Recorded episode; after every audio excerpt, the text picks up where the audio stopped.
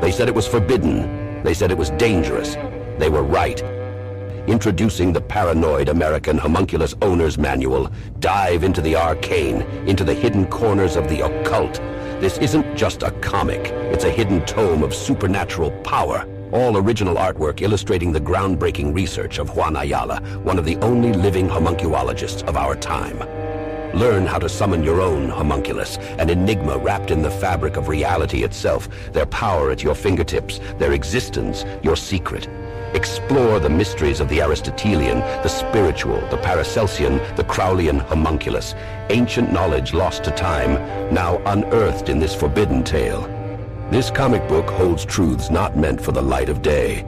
Knowledge that was buried, feared, and shunned. Are you ready to uncover the hidden? The Paranoid American Homunculus Owner's Manual, not for the faint of heart. Available now from Paranoid American. Get your copy at tjojp.com or paranoidamerican.com today.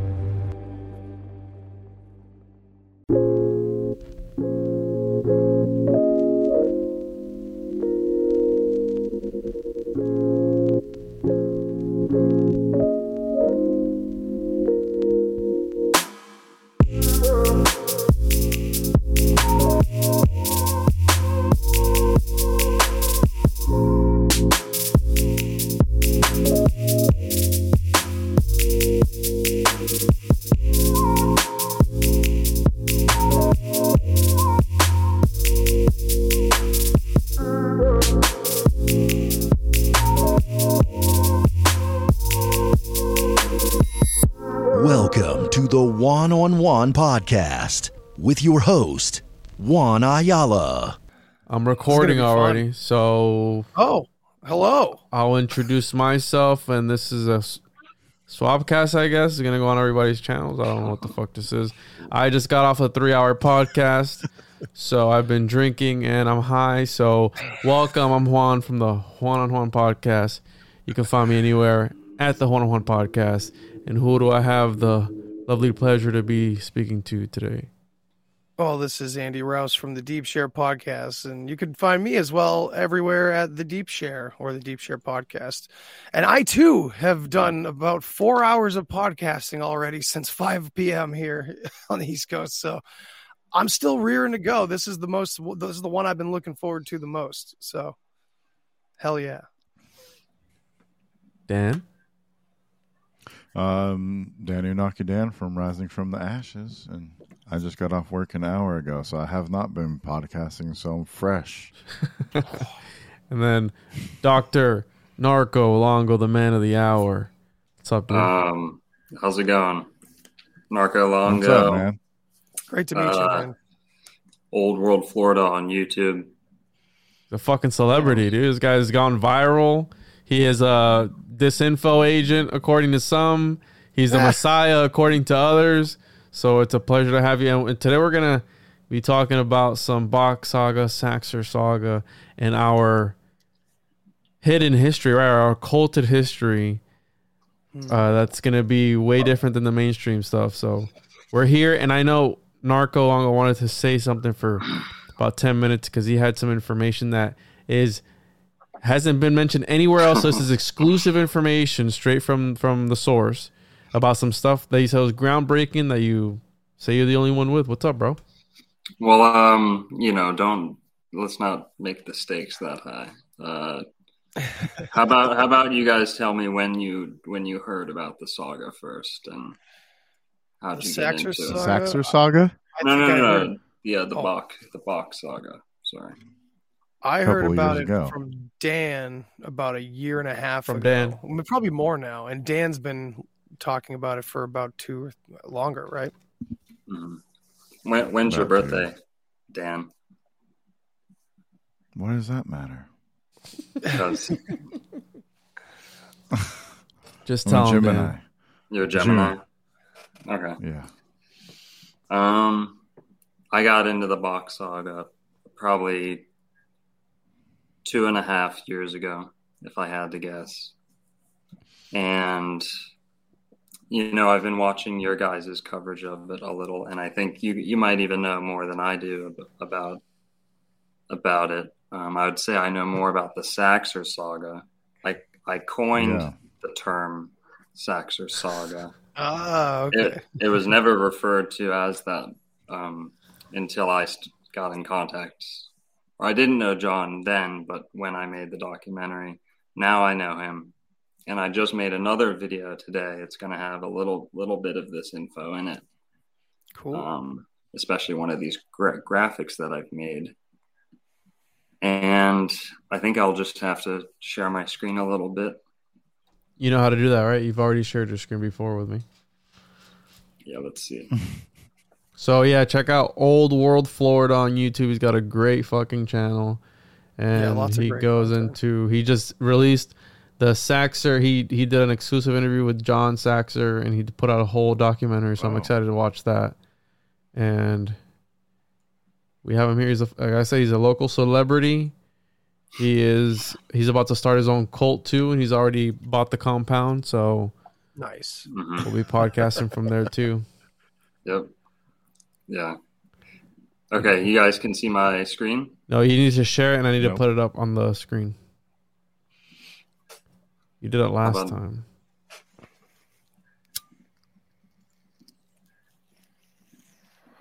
Should be the little screen, this computer screen with the plus sign. You click that, and then it came up. It, it should come up, you know, in the waiting room, and I'll bring it up on the screen.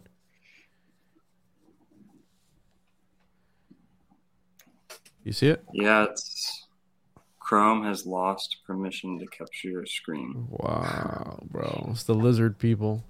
Can you send it? They it? don't want it out there. Restart Chrome. If you start Chrome, you're gonna have to come back in. You can open two windows. Of course. So yeah, Saxer Saga has been really intriguing over the past couple weeks. I've been looking into some of this stuff because uh, Dan and I did an episode, as some know, on on this and the connections that we just saw at first glance with the Bock saga. But now that you know we have you here, it's it's going to be interesting if we have more to connect it with. I mean, we're not ever trying to keep the saga as like the center of everything. We're just trying to use it and see where it goes and where it leads. And it seems to be going the distance. So maybe this other part of the story can fill in a lot of the holes. And he said it. It was in the '80s, right? That he came up with it. The Bock saga. Yeah. Oh, yes. 84 or, well, I think so. I, I hear two dates from very prime sources that knew Ior Bock. I hear 84 and I hear 87.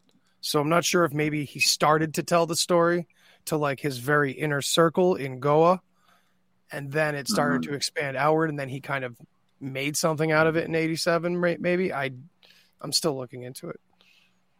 His uh his mom died in '84, and so he got the instructions to go public with it in '84. Mhm. And I don't I don't think he had his first follower until '87. Okay. I think. I mean, because I know he was like telling his friends that he already had first, which was Michelle Merle and a number of others. Sorry, guys. Oh, no worries, man. you want In to? worst case, you could send it to Juan or me or whatever, and, Yeah. and Dan in the email. We could maybe figure it out. Yeah, because I can bring it up. When are you gonna come out with your Yeah, let me- saga, Narco Longo? When, when are you coming up with yours to share with your followers?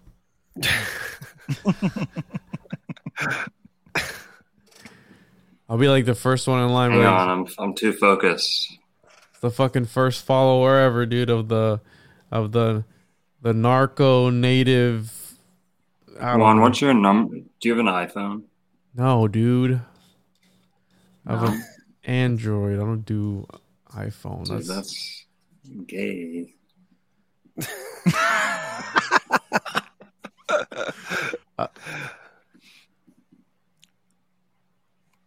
come on, dude. This guy who has a, a one of the biggest YouTube channels on YouTube, and he can't even share his screen. That's okay.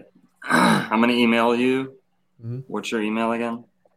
The Juan on Juan podcast at gmail.com. And don't send me dick pics, or else I'll release Narco Longo's email and you can send him dick pics.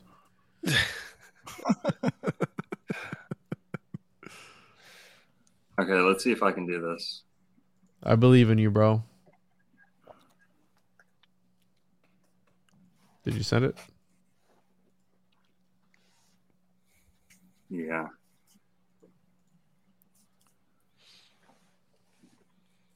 Wait, what state are you in, Andy? Are you on East Coast or West Coast, bro? I'm East Coast. What? I thought you Yeah. were in in Arizona for some reason. No man, couldn't be further away. I'm in Massachusetts. Oh damn! I told I told this dude I'm like, well, we're the we're the East Coast versus the West Coast. We got to represent for Florida, and you're on the Okay. Yeah. Hell yeah, man. It's sent. All right, dude. Let's see how good. Let's yeah. Where'd you get your PhD from, bro? Because Um Yeah. It's actually a, a, a doctorate in uh, paleontology. oh yeah. Yeah. All right, let's see what you sent me here, bro. It better not be like nudes or something. It might be. I don't know. It is the box. Oh, you sent me Right. some dicks, dude. all right, which one of them all do you want me to freaking open? Um, the one that does it for you. The the Ooh, I like that approach. the one that does it for Dick me. does it for Juan. I'll show No, you. here I need. I need to see him. I'll show you the one that does it for me, bro. Right here. Hold on. We can just go. You can just show me a picture, and I can. Right there. That's the one that does it for me, right there. Okay. So yeah, right there. So Yeah, These- the cat fertility. the the cat. These were found in Marco Island, near Marco Island, on the west southwest coast of Florida, so Gulf of Mexico. Mm-hmm. And basically, part of my theory, which is not covered in the Bock saga, is that these Vikings, the Finnish people, the original Vikings, who did, did, do not have their own Norse mythology, they have a very small, strange oral mythology. It's not the same as the other Vikings. That's because they are the father of, of all the other Vikings, the Dan and the Sven line, you know. And the this would be the original people from the North Pole. So they, the Finnish people, are the Phoenicians. This is Mhm. what this is what no one wants to admit. Mm. They're they're the only two people that could cross the open ocean in antiquity, and they were both, you know, had the the long beards, Bock beards, very often, and they had the wizard hats. So these guys had Viking boats, and every Viking boat had at least one cat. Now, the cats from the North Pole are sphinxes. Sorry, the lynx, the lynxes. And the sphinx in mm-hmm. Egypt is not a lion. It's not a hmm. lion. It is No, no, a, a bobcat. Lynx. It's a bobcat. It's a lynx. And the American mm-hmm. bobcat is virtually identical to the lynx. And we have a shit ton of bobcats down here in Florida. Now that Up here too. so so bobcats very often will have those seven toes too, which is kind of the equivalent of these. They're kind of like bobcats are like the Cro-Magnon of cats, if if that makes sense. Huh. Mhm. Every other cat in the world is um, domesticated or feral. The bobcat is the original royal cat from Eden, from the center of the earth, wherever, you know, the North Pole. And those were brought to Egypt, where you have the first domestication of cats. That's not actually true. It's actually Cyprus, where you have the first domestication of cats. And on Cyprus, 7,000 years ago, they have the domestication of cats. Well, that's because it was a Phoenician colony. Hmm. Cyprus was. Didn't they find? I just watched this fucking cat video on Netflix last night, and they found the burial of a human with a cat that goes Yeah. back to I think around Yeah. eight thousand BC to ten thousand. I can't remember the actual date, but It's I remember yeah. they showed like the later dates after that. It's at least 7,000. And Juan, that's in the photos that I sent you, that burial. So No, that's the Florida bog people who who are who line up precisely around there. Is there any way to look at just like a menu Yeah, yeah. Hold on. I mean, view? put it up. Sorry, you're doing the best you can. I know. So yeah, I was uh I watched this cat video last night and it was actually pretty interesting about cats. And uh yeah, some of the stuff that they talked about was the domestication of cats and I thought it was really interesting because most people don't think about for a long time it seems like dogs and cats were like, "Oh, whoa, where'd they come from?" You know, everybody speculates, you know, dogs came from wolves and blah blah blah, but cats nobody really kind of knew exactly where they came from and I do believe that mm-hmm. they said on there that they came from an African bobcat. It was like a, it was a small. They said they haven't changed their look in over like a, or their DNA hasn't changed in over like a thousand years or more, and so they're almost identically the same as what they are now, and uh, it it's pretty interesting how they got domesticated. They showed pictures of them underneath the chairs in Egypt and were talking about how they were a sign of royal, royalty and they kept them in the houses. And they even speculated, which I thought was really fucking interesting and cool, that the reason why there was a black plague was because the church went around and killed off all the cats because they're associated with witches. And since there was no cats left around to kill all the mice and rats, uh, there was a higher infestation uh, from those animals, and it caused the plague to happen. That's pretty wild. Mhm.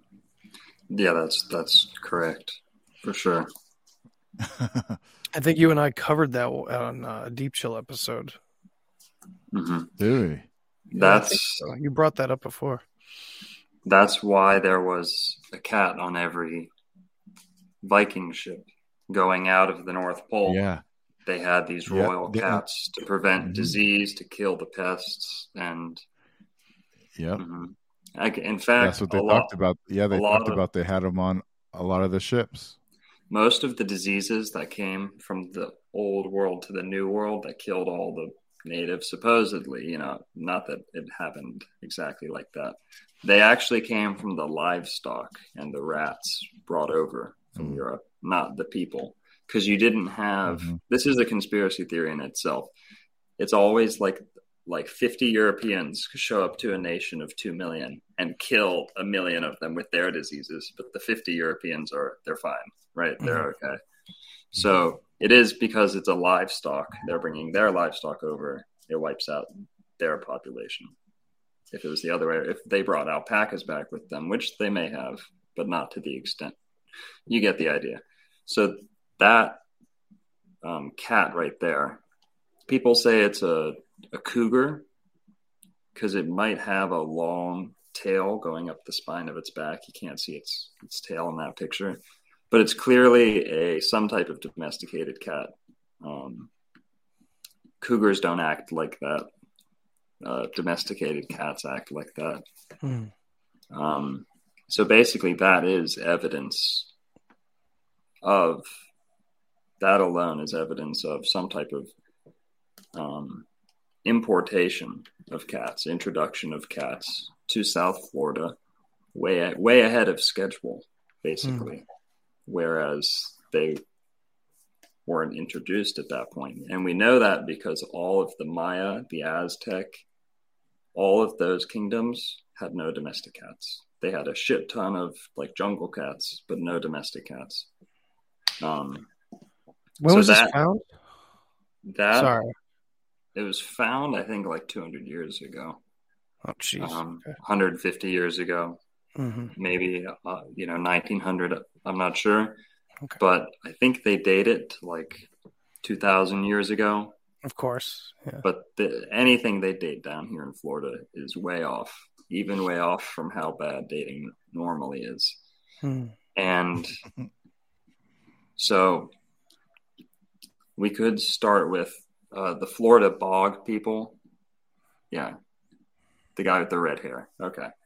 So we all know the Atlanteans, the descriptions of the sea people, the Atlanteans, the Phoenicians, they all had red hair or blondish hair. They had this Rh negative gene that pres- preserves uh, recessive genes whereas positive blood and dominant genes override everything. And orange, this is why orange hair has never uh, gone extinct. They always tell us it's going to go extinct. Well, orange hair is most common in two people the Irish and the Scottish and the Celtic in general, and the Jewish Jewish people, Ashkenazi Jewish Mhm. people, um, and Vikings and just Nordic people in general as well. But basically, Rh negative blood is goes hand in hand with orange hair, and these people that were the some of the earliest inhabitants of Florida who had European or Eurasian. They don't like to call it European, but it's definitely Eurasian DNA. They were they looked like this. They're depicted as having strawberry blonde hair, and that pretty much only comes from the North Pole. Hmm. So these earliest inhabitants of Florida, the 7,000 year old Windover Bog people and Manasota Key site bog people, that one was in the ocean.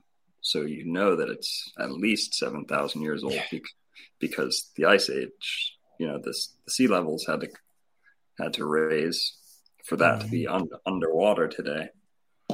So yeah, Oh, so that's some evidence right there that we had Vikings in Florida. And remember, everyone the church doesn't like is a Viking or a barbarian or a Barbar, yeah. right. So right there you have European people Devils.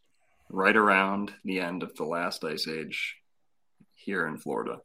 And when the Europeans got here, the colonial Europeans got here in the 15, 1600s, they even called the Timucua people and some of the people they saw between here and South Carolina, they they called Picts, Hmm. like the like the Picts of, Yeah. of the don't. North. Pictures.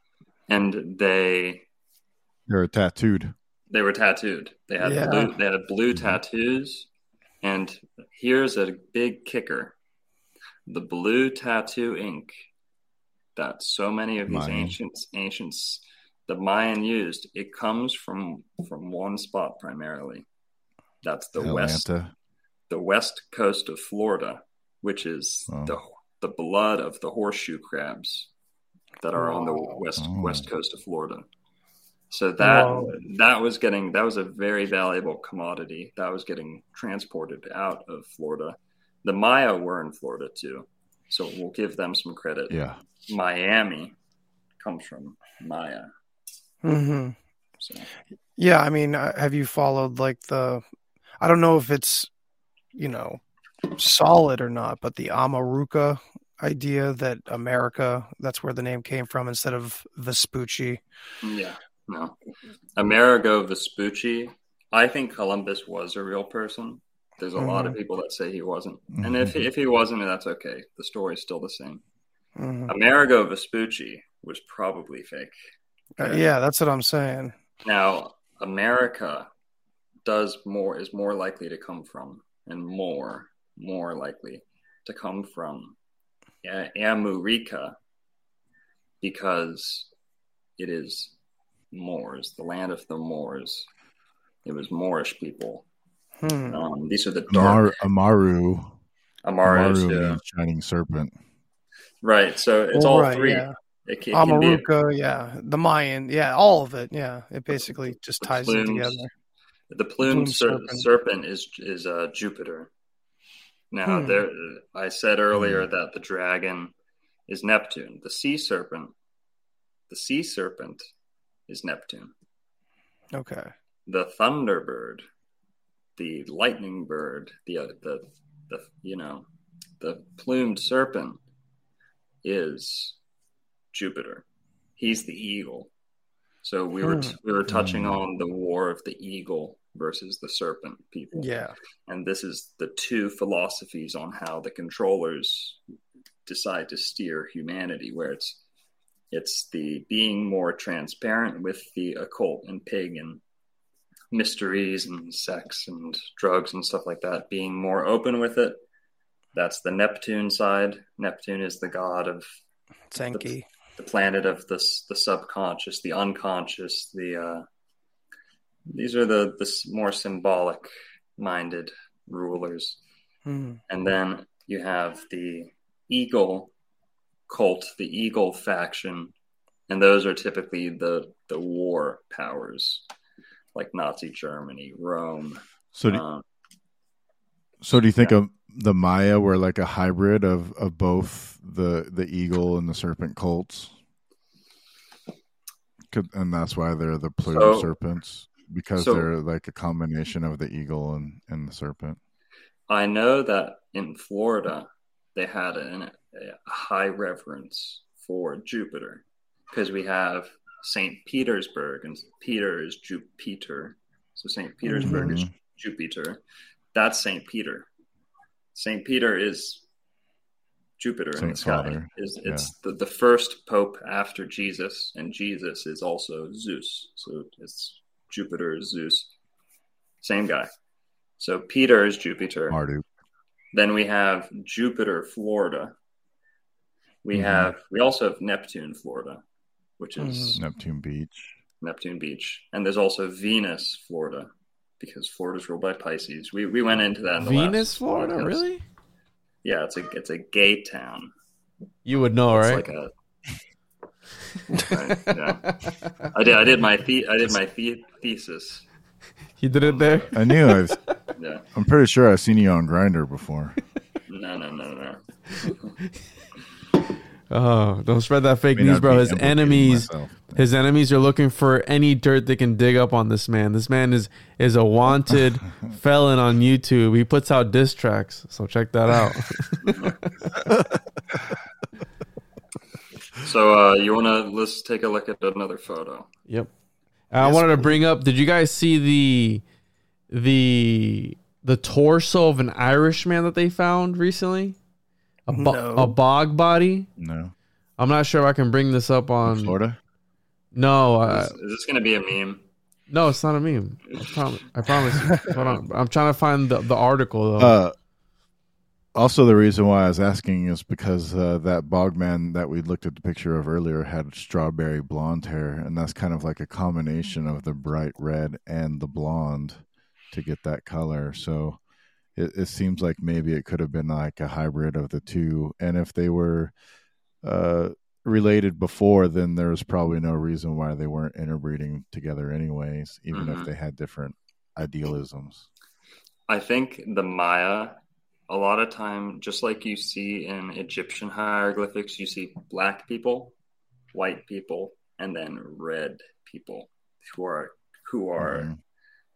the um, the people that are the redskins of America.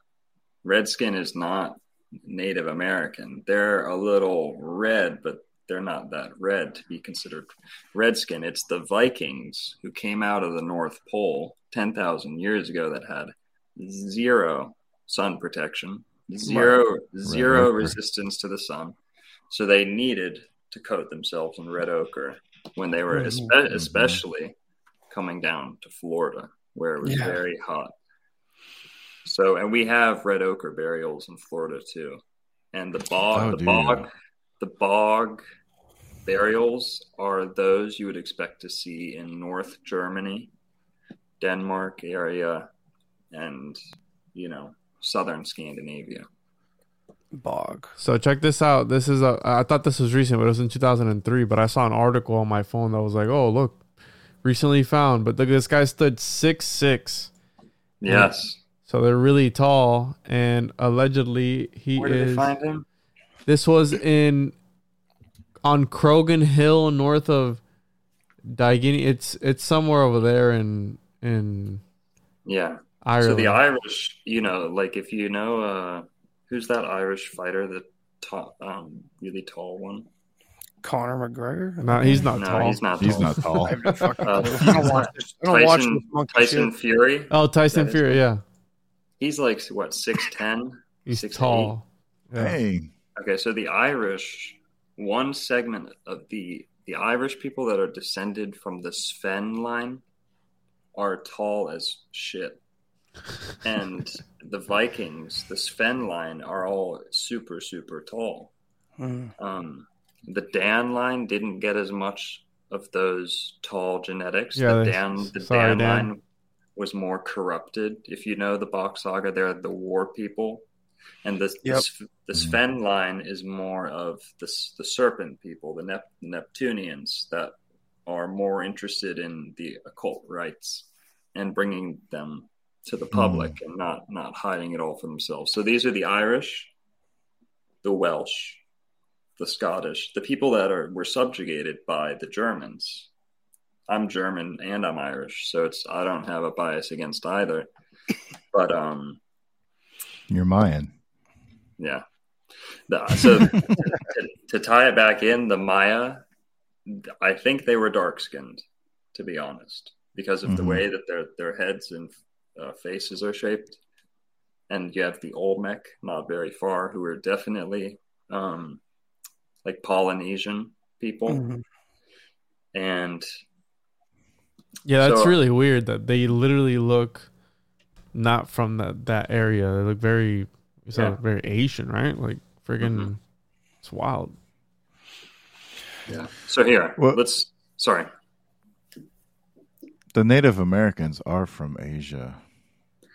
Right. They are most of the northern Native Americans are not Native Americans as far as if we go back very far. The the Plains Indians and like the Native Americans we think of when we think of Indian on TV, like cowboys versus Indians. Those natives are Mongolian hordes.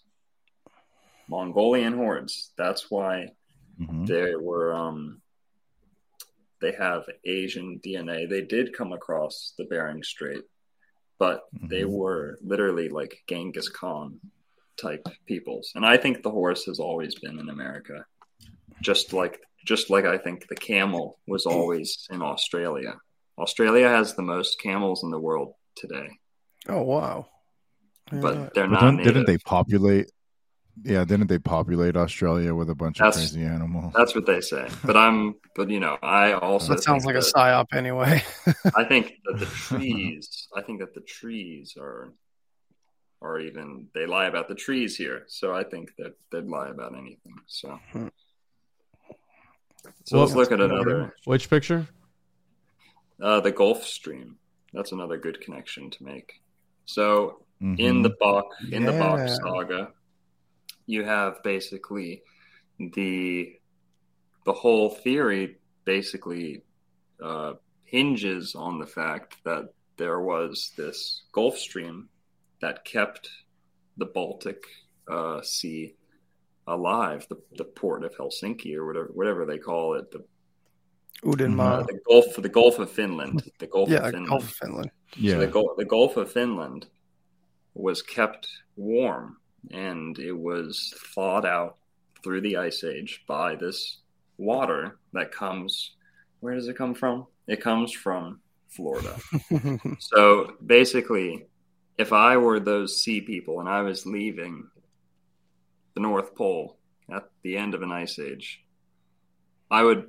Where would I go? I would be following that warm water out because that's basically probably the only route you could take at that point if it was all ice. That warm water, you would follow that warm water like a highway to its source. Mhm. And if you if you're freezing, you know, everyone wants to be in warm, comfortable weather. Why would they just stop at Newfoundland? Why would they just stop in Pennsylvania? Because they have those rune stones in Pennsylvania and Ohio. The rune stones that have runes, ancient runes. They know it. It's not a conspiracy theory. So they wouldn't just stop. You would keep going as the weather got nicer and nicer. And that's what they did. They came down to South Florida and they established a pyramid building society. Now, the Florida mounds are older than most of the mounds in America. You also have the bog people that we were just talking about had the most sophisticated textile in all of the Americas for that time period, 7,000 years ago. They had textile that was thousands of years more advanced. Than the people they were living side by side with. Hmm. So that tells you right there someone made it from Europe to Florida. And I think it was part of this this Bock saga. Sounds Well, it makes sense Zero too. The. Oak Island, the Oak Island stuff, and uh, the oak logs that were placed in there because the Vikings had a strong connection to oak in the mythology, and then even Yeah. Nova Scotia. Uh, they talk about uh, Templars being there, which I think the Templars were a part of the same line, uh, and they were kind of like a rebellion that was kind of going under Mhm. under the guise so they could retrieve some of the articles that were left in uh, these temples. Yes. Now you, I want to touch on oak because did you know that Florida? You know, I'm not just some like narcissistic Florida maniac that always tries to tie everything back into Florida, but this is true. Florida has the oldest oak trees. Sorry, I shouldn't have said it like that. Mm. Florida has older oak trees than anywhere in Europe. Is that not insane? Wow. That blew my fucking mind when I first heard that. It was on one of your So, videos. oak- I was like, oak trees, and we have a ton of two thousand year old oak trees in Florida still. So Yeah. I, I think this area right here on the map that's all dotted in red where Cuba is and everything and the, the, the peninsula there that connects to South America, I think that was all land at some point. And even um, Florida was a, a bit wider. it was Maybe even that whole coastline came all the way up through where that yellow line is. So if you watch my my current the video I just posted today, the Saxer stones, uh, I interviewed two guys that were on the AquaQuest team that were diving looking for Atlantis in the Bahamas with Edgar Cayce's Yeah, uh, foundation, and I noticed they they found pyramids. This is no bullshit. No, I put video in there of them researching the pyramids. They found a 300 foot cliff that had man made openings and switchbacks etched into it. I didn't have any pictures of it. They had to sign non uh, non disclosure waivers and stuff Whoa. but um they found it you know it's all in there in the aquaquest part of of my documentary but basically the the sites that they were finding they were finding burials and stuff like that and then we have the windover sites that i was just talking about um sorry not the windover site the same culture as the windover site is the Manasota Key site and that's the burial that was out in the ocean so I think it was like 700 yards off the ocean, off the beach. So you have at least that much of sea level rise. Hmm. So, you know, someone Uh, was here. It was an impact. I heard. Wasn't? Isn't there something about an impact taking out the Gulf of Mexico? Some people say Younger Dryas. because Well, the is Gulf it? of Mexico is so shallow and it's so um, flat. There's no like crest in the middle. There's no extreme depth that people think that it has to be a meteor crater. I don't believe that. I think it's just probably terraformed because Florida is Mhm. only two flat places in the world, with the exception of the salt salt fields and wherever it is. I don't know Bolivia salt the salt flats. Yeah, those things are crazy. With the exception of that place, there's two completely flat places in the world, land masses. The Giza Um, plat sorry, Go ahead. Go ahead. Finish. the Giza Plateau and Florida. So Hmm. if you were building a garden, number one, that they had to level the entire Giza Plateau in order to build the pyramids on it. That's the that's what's more impressive than the pyramids themselves, is that they leveled Hmm. the entire plateau to have a perfectly level foundation. Now, Florida, I think, was terraformed the same way. Why does Florida have so many um, springs. It has the highest concentration of freshwater springs in the planet. Mhm. That's be- that's because most springs come up out of the tops of mountains and come down. Florida has had its mountains sawed straight off. Therefore, you have like a limb, like a cut off limb that's just oozing, profusing blood like crazy. That's the spring water situation in Florida, where you have, I think it's freshly terraformed land, or not, maybe not freshly, but terraformed to the point where it's completely flat on purpose because they wanted to have a garden, basically. You know, Yeah. you don't you don't want to. I think Florida is a garden. It's kind of like a. It was a recreational zone. It was more of like a where the royalty would have vacationed, just like they they do today. And Saxer believes it to be the the main port of Atlantis and where they exported all their produce from. Hmm. So Florida also has some of the earliest corn um, harvesting or Mhm. corn evidence of corn, and it's this one isolated town in the central in central Florida. So that right there is tells you a little bit that it might be to do with the Bock saga because, and the Bock saga doesn't own this information. That you know it, it's the same the same story of the Aryan diffusions or the the Atlantean people, the sea people that come from somewhere else and Right. ch- change society. So you have this. Uh, Flor- Florida had some of the earliest agriculture in America too, and that's Hey, Juan. So sorry. Go ahead. No, I'm all. That's all. Hey, Juan, go back to that map real quick again. Uh, because uh, you were talking earlier about those those big stones that were found in Florida with a hole in them.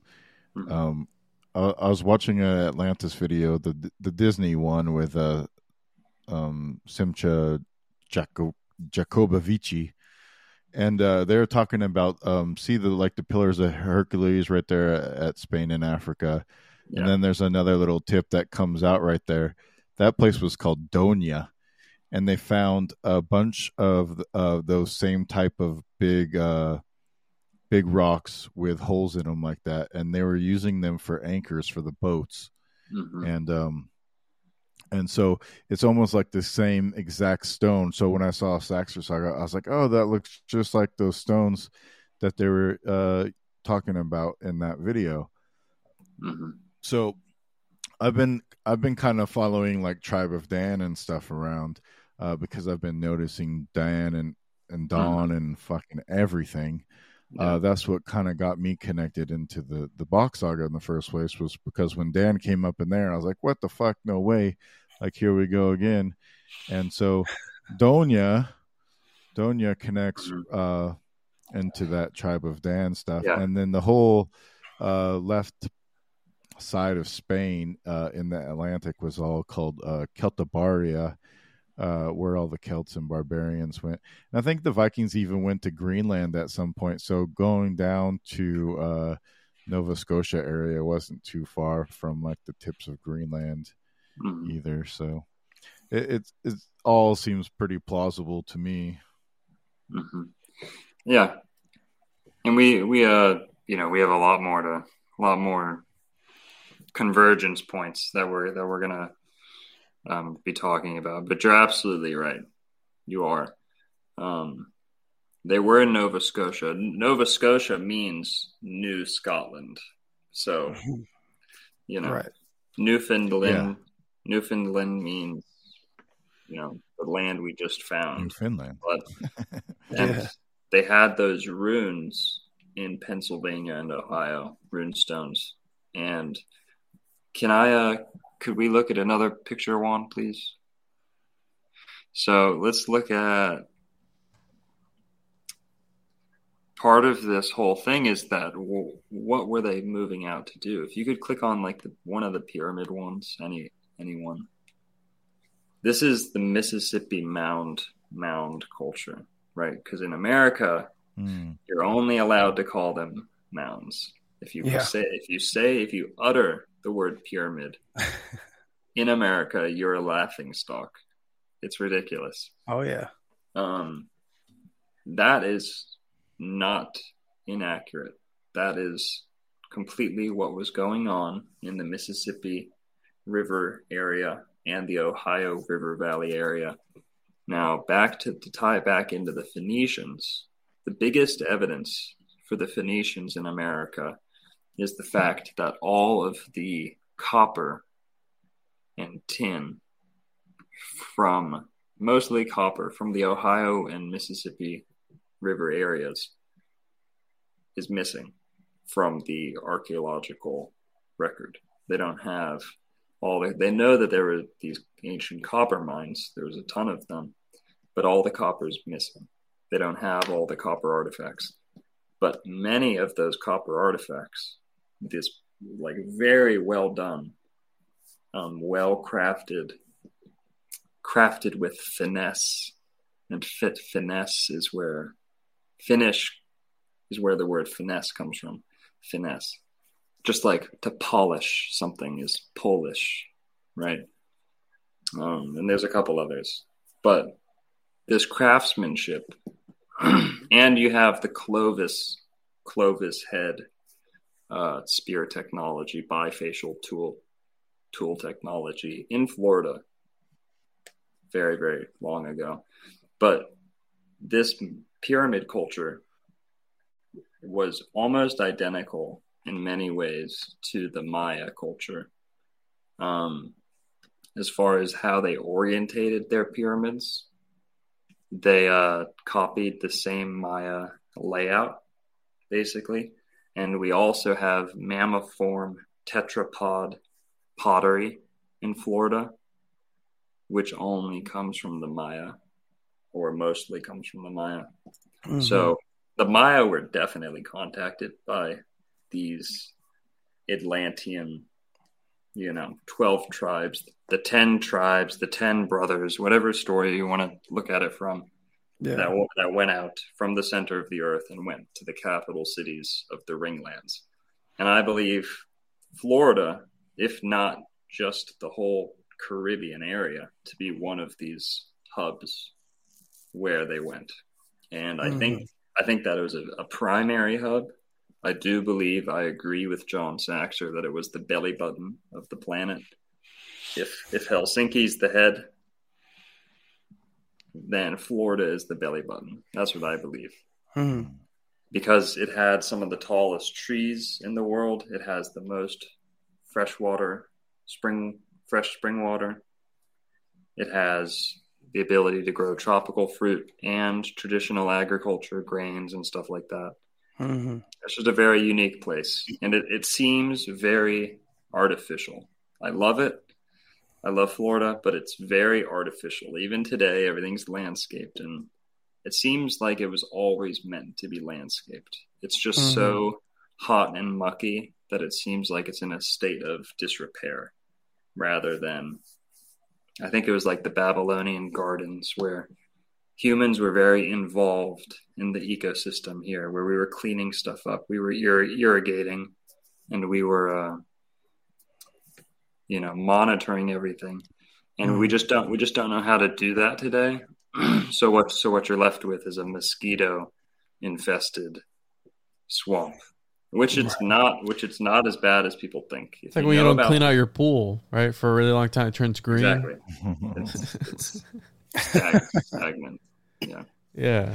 I want, I wanted to ask a question about this picture because uh, it looks like the sides of pyramids there on the sides of them they're actually growing crops or something or it right. looks like some type of like sod yes like the sod, sod, you get here in florida oh. bro yeah florida's the biggest sod. producer of, grass. sod mm-hmm. it, it's so fertile mm-hmm. the ground is so fertile here they don't know what it is because the soil quality is actually pretty low.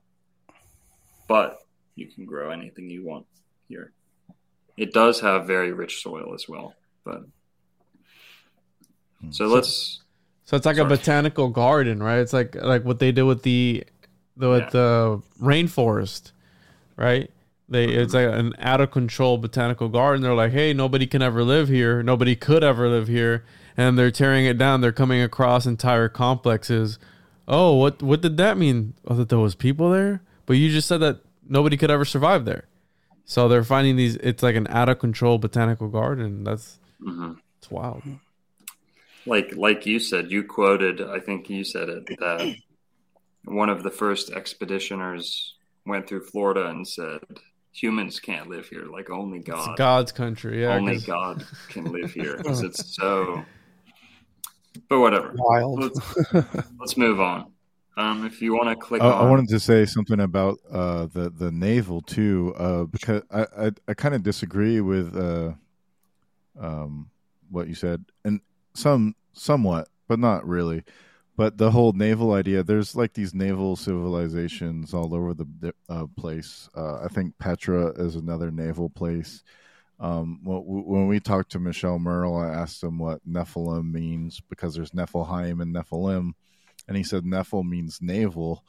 So I think that maybe Nephilim is uh, these different naval homes where they all went to. So you said that they're there for the gods. So possibly this is where the gods resided, desi- resided in these different naval homes in these different places all over the planet that were the center of these other ringlands. Mhm. yeah, That's kind of how I see. You're right. You did mention in the Mediterranean or right outside of the Mediterranean, they found some stone anchors. Now they Mhm. find a lot of stone anchors in the Mediterranean, and they find some out in like the Polynesian Sea, Indonesia area.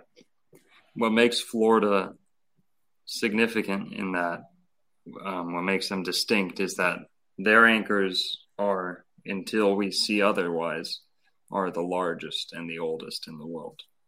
Now, that would indicate that you had the most source, original, well, well, um, well trained people that knew how to make boats that would be that would be large enough to need anchors that big.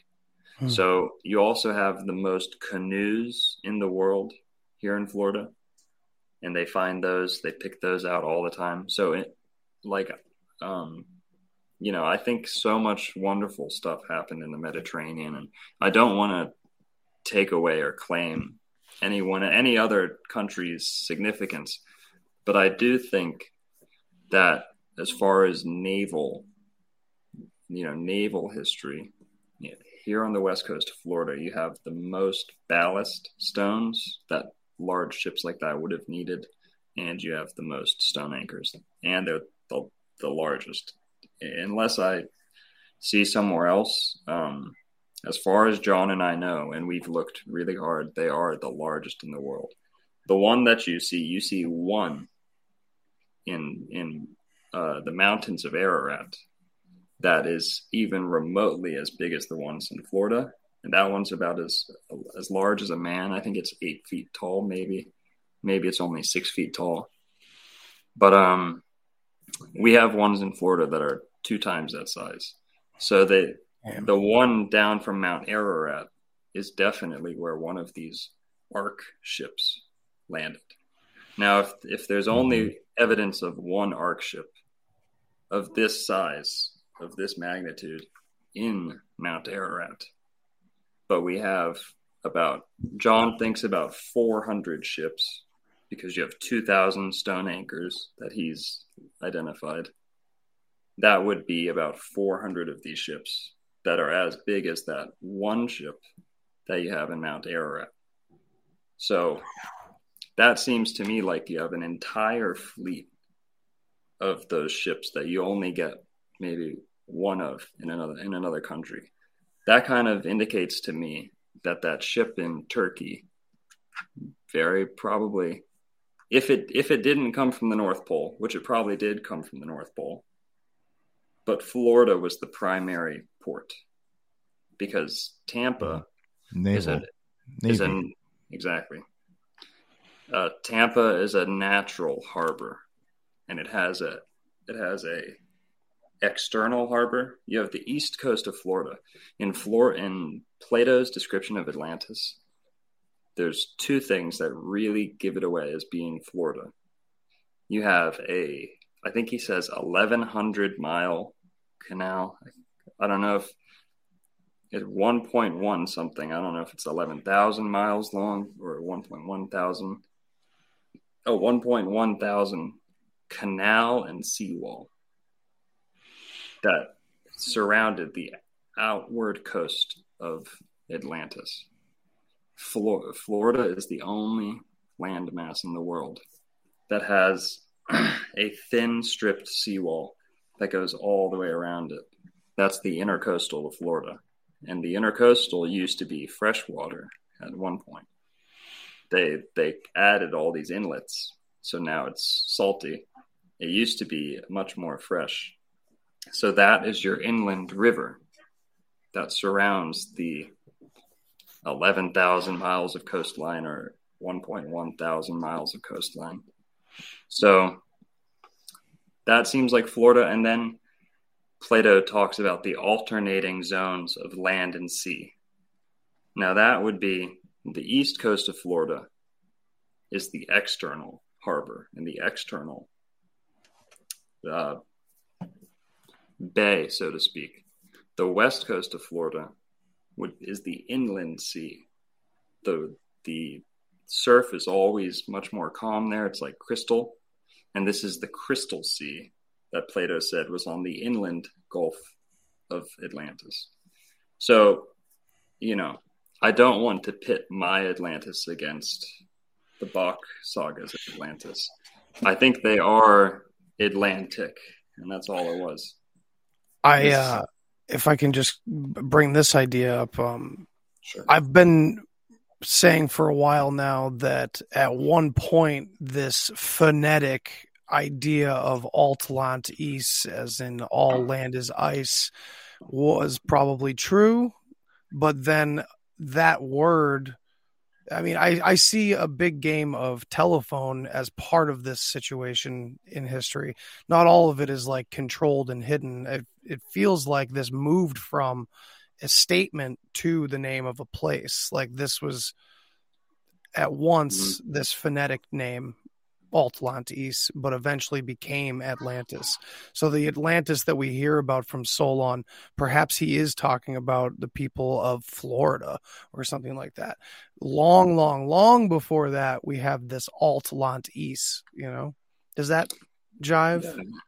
yes, I agree with you. Um, and I've always said it's the it's the duty of every group, culture, person, family to make a claim that they are the first, they are the original, they are the source. That's the first step to pride and you know Mm.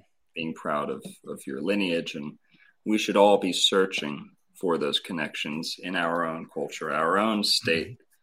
And so basically, Yeah, I, I just yeah, sorry. that's okay.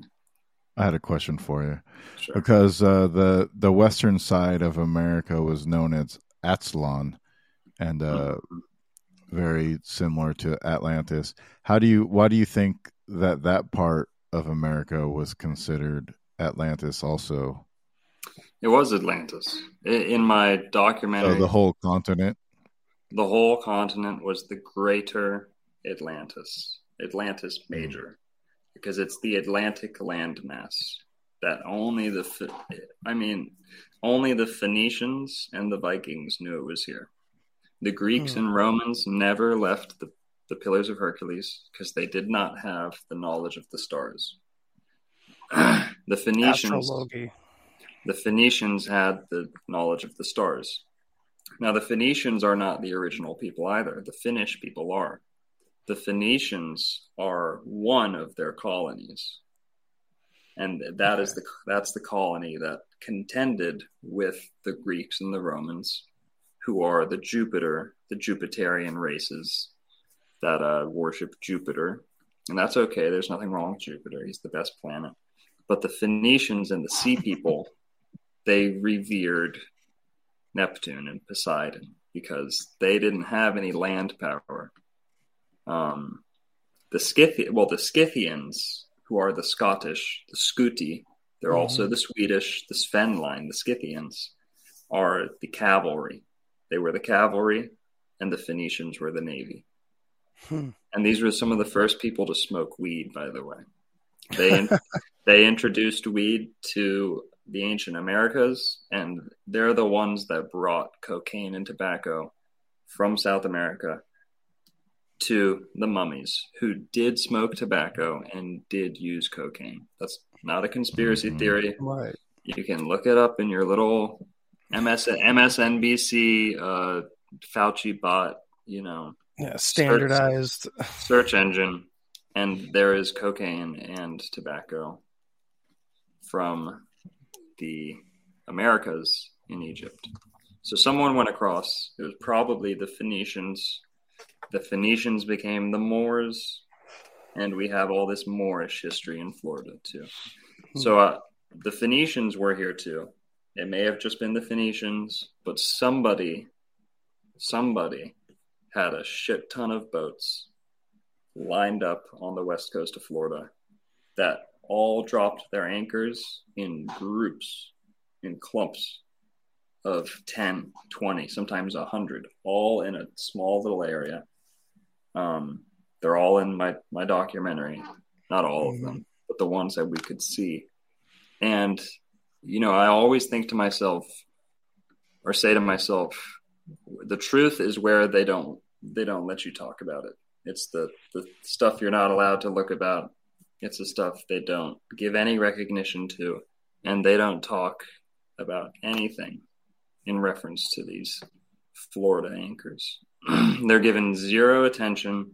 There's a couple plaques on some of them when you go up to them, but there's no uh, there's no mainstream information whatsoever. So that tells me they're very hush hush about this, and I think I know why. What do they call them? Do they call them anything in particular? Yeah, they call them Indian rocks That's it. because the because the Indians had a reverence for these stones, Es- especially the one that has the Adam and Eve face on it that John uh, first saw that got him started on this journey.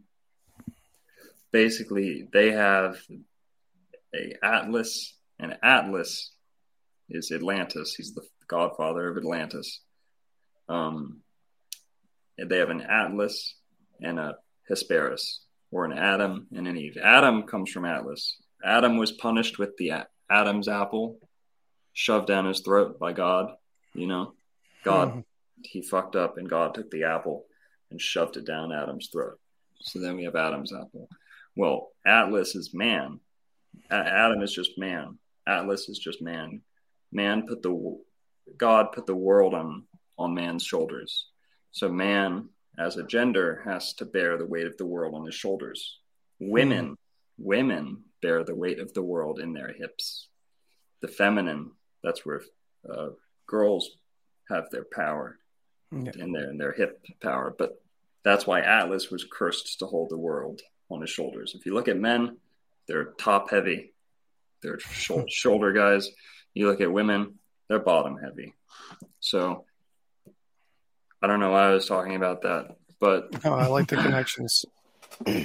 so let's look at another one of those. I think we should get into the Bach, the actual Bach connections. If you could just, Like Sure. Bok Tower. yeah, could you just click on the Bok Tower, that one, Juan, please? And one, you said you've gone there, right? hmm We've both been there. Yeah, That's great. we should go together, bro. We're we're gonna go there soon and film something there. Nice. But basically, that is mostly granite. Or sorry, marble. It's mostly marble, pink marble. There's a little bit of lime limestone too, but it's mostly uh, marble and granite. I think is the gray. I could be wrong. So that that is not Tartarian. Sorry to dis- disappoint people. Hmm. Um, that's kind of why I haven't covered it so much yet. I do think that was built in 1925 to 29, whenever he built it. Mhm. And because there's pictures of it being built, they're not the normal fake construction photos. I think it was built, but there was a tower there before that we have no information about, and it was made of stone blocks. So and what? can- How do you? How have you gotten there? I have a picture of that. I didn't prepare it for this Okay. for this meeting. I don't have a picture of that. Um, but it's Like a depiction of a previous it's stone them structure. it's them ripping down the old stone. Oh. I think it was just like a water tower or something. Sure. That's, that's what they'll say it was. But it's the highest point in peninsular Florida. And I think at the time he thought it was the highest point in Florida. He was told it was the highest point in Florida, so he bought it and built. Mhm. I think it I think it's actually the second highest point in Florida now. I could be wrong.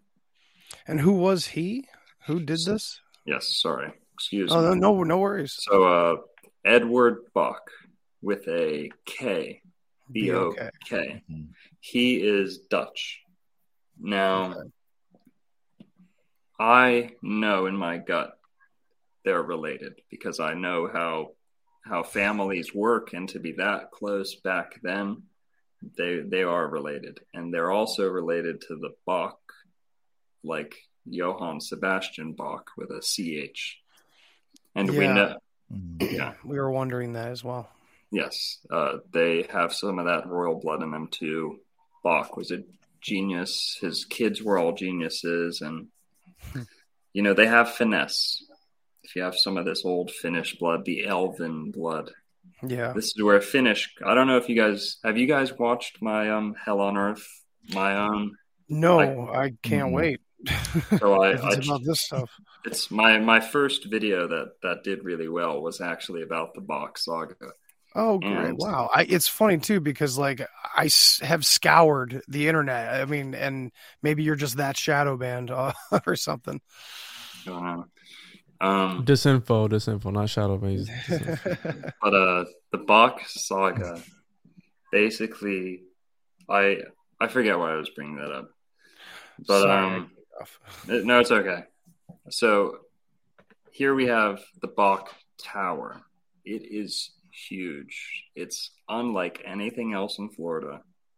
This was built for a purpose. This was not just some retired guy that wanted to build a cute little garden for his friends and community. That's what we're told. Edward Bok is considered one of the most influential men. Yeah, that's a thank you. That's a good picture to to rest on for a little. So that's the tower from afar. And he basically set out to build a Garden of Eden. And he tried to design his garden like the Garden of Eden. He had a tower. I don't think there was a tower in Eden, but he built that tower. And that little picture you see right there, that uh, hammered etching into metal, I think it's copper or bronze, I don't know. But that picture is basically Eden. That is, he has all of the images of Genesis, the scenes of Genesis, printed onto the tower. So he's pretty much he's either obsessed with the Garden of Eden or he's trying to tell people it's the Garden of Eden. Hmm. And this this is only 60 miles from Tampa Bay. So Wow. you could drive there in an hour from where uh, John is talking about a lot of his stuff going on with the Garden of Eden. Then you have E. E. Callaway, the Christian um, pastor and writer, or I think it said he's a lawyer. Uh, he wrote a book about Bristol, Florida, near Tallahassee, being the Garden of Eden, because it's where Noah built his ark. So you have all the ark stones in Florida, which are definitely anchors of ancient giant stones. Some people say they're balloon anchors, like more more stones to more, because if you're mooring something, you're anchoring it. Hmm. Um, that it's a mooring stone for airships. That's not a bad theory, but I think they were underwater. There's a, lot of evidence of them being underwater. So you have the most arc stones, arc anchors, and then you have the gopher wood that is that only grows in this one area of Florida on the west coast. That was almost definitely the wood that Noah built the ark out of, and that was the basis for this other guy's story. Saxer has nothing to do with that guy. His own independent research, his own findings, and ha- had no knowledge of that guy until I asked him about E. E. Callaway. He didn't know, or he a- actually he saw it in the video I made. But blah blah blah. So you have two different people arriving at the same.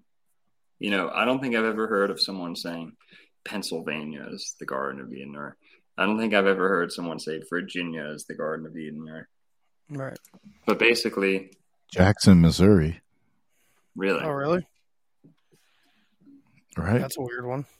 I've never heard. I want to point out the guy that did this engraving, Samuel Yellin. He is uh he's he was a master, an American master blacksmith and metal designer, and he went to this right here. I saw oh nice. Yellin received awards from Art Institution of Chicago, the American Institute of Architects, the Architectural League of New York, and the Bok Civic Award from the city of Pence, uh, Philadelphia, Oh wow, 1925. The Bok Civic Award, and obviously he did the. These are all his works, and he Nice. did the Bok Singing Tower in Lake Wales, he did a whole bunch of other stuff. But he's a Wow. interesting cat. Buck, buck, buck. hmm So, if we look at, and I think you, I think you said it, Andy, earlier, like bog saga, like Yeah. the bog, like the bog people. hmm That's a that's a good connection to. uh, Yeah, the- it could the be bog phonetic. saga. Everything, everything's phonetics. Everything's. Um. Yeah, and you can ask, uh, like you've been saying, like you can go on your MSNBC or whatever and look up, you know, real etymologists, and they'll tell you the same that it comes from phonetics 1st mhm. Yeah. Uh, we'll get into we'll get into some more etymology at the end if, if you remind me. But Bok Tower right here. Basically, it has Eden on it. Yeah, yeah, that's my whole thing. Florida's the Garden of Eden. You don't really have to believe that or not. But what is very important, can you go to the one that shows um, the picture of. Can you scroll down a little? I think there's more than that. That's all I got, dude. That's all you got? Mm-hmm. Oh, shit. Okay, let me send you one. It's probably this two without Yeah, something yeah, here. Okay, yeah, they were they were in my iCloud, so they didn't pop over to you. Oh, let me see here. No. Uh, but yeah, it, interesting bog uh, because it's like swampy or uh, watery area. And berg or borg, uh, Yeah. borg is like castle, and berg is uh Mhm. like something that sticks up, or like a burr, uh, like a Right. thorn on a, a rose. Uh, burr. A spur, a spur, Mhm. Yeah, right? so Good that's why like Saint Petersburg is Mhm. like uh, something that sticks up from the ground. right. There are no bergs, so why is there a berg in Florida? Because berg berg can mean mountain. It can also Yeah, mean like a- city. It can also just be a stone.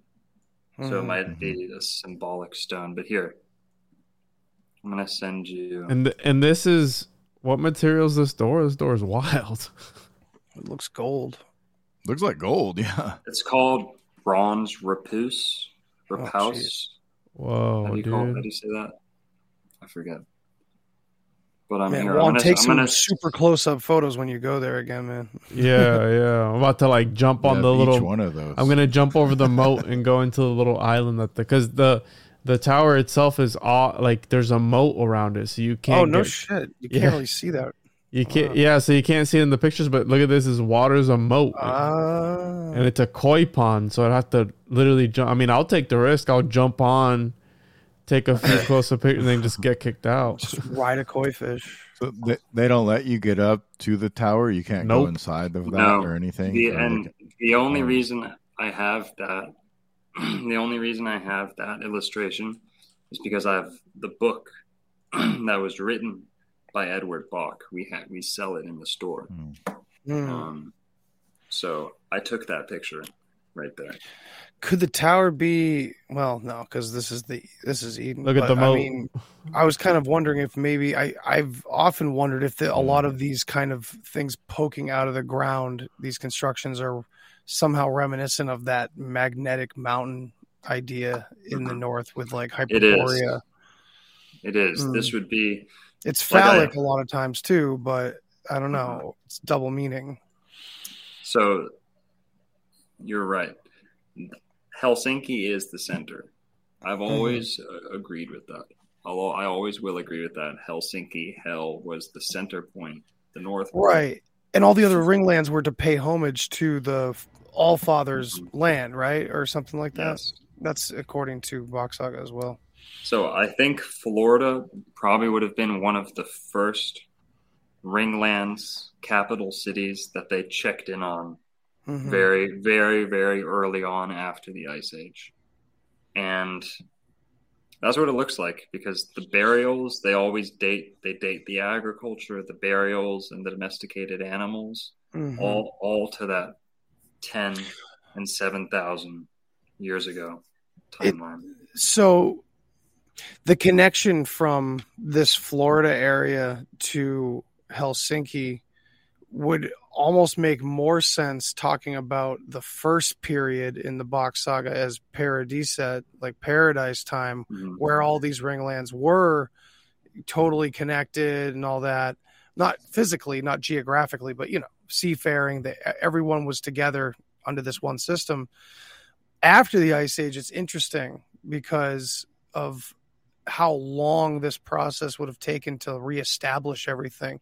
And maybe to what you're saying, I don't know that the saga, the Bock saga, talks about um, Helsinki thriving again. Do, do they thrive again after the ice age? I don't remember that, Dan. Do you? Well, I don't know if it. Sorry. Well, I was thinking that maybe if not, then maybe Florida or this area, this more southern, away from the ice area, as far south as they could get, was maybe their next, you know, prime spot, All Father area. I don't know. Mhm. But Dan, do you remember like after the after everything, after the ice age ended, did they they return there and use it as Udinma once again?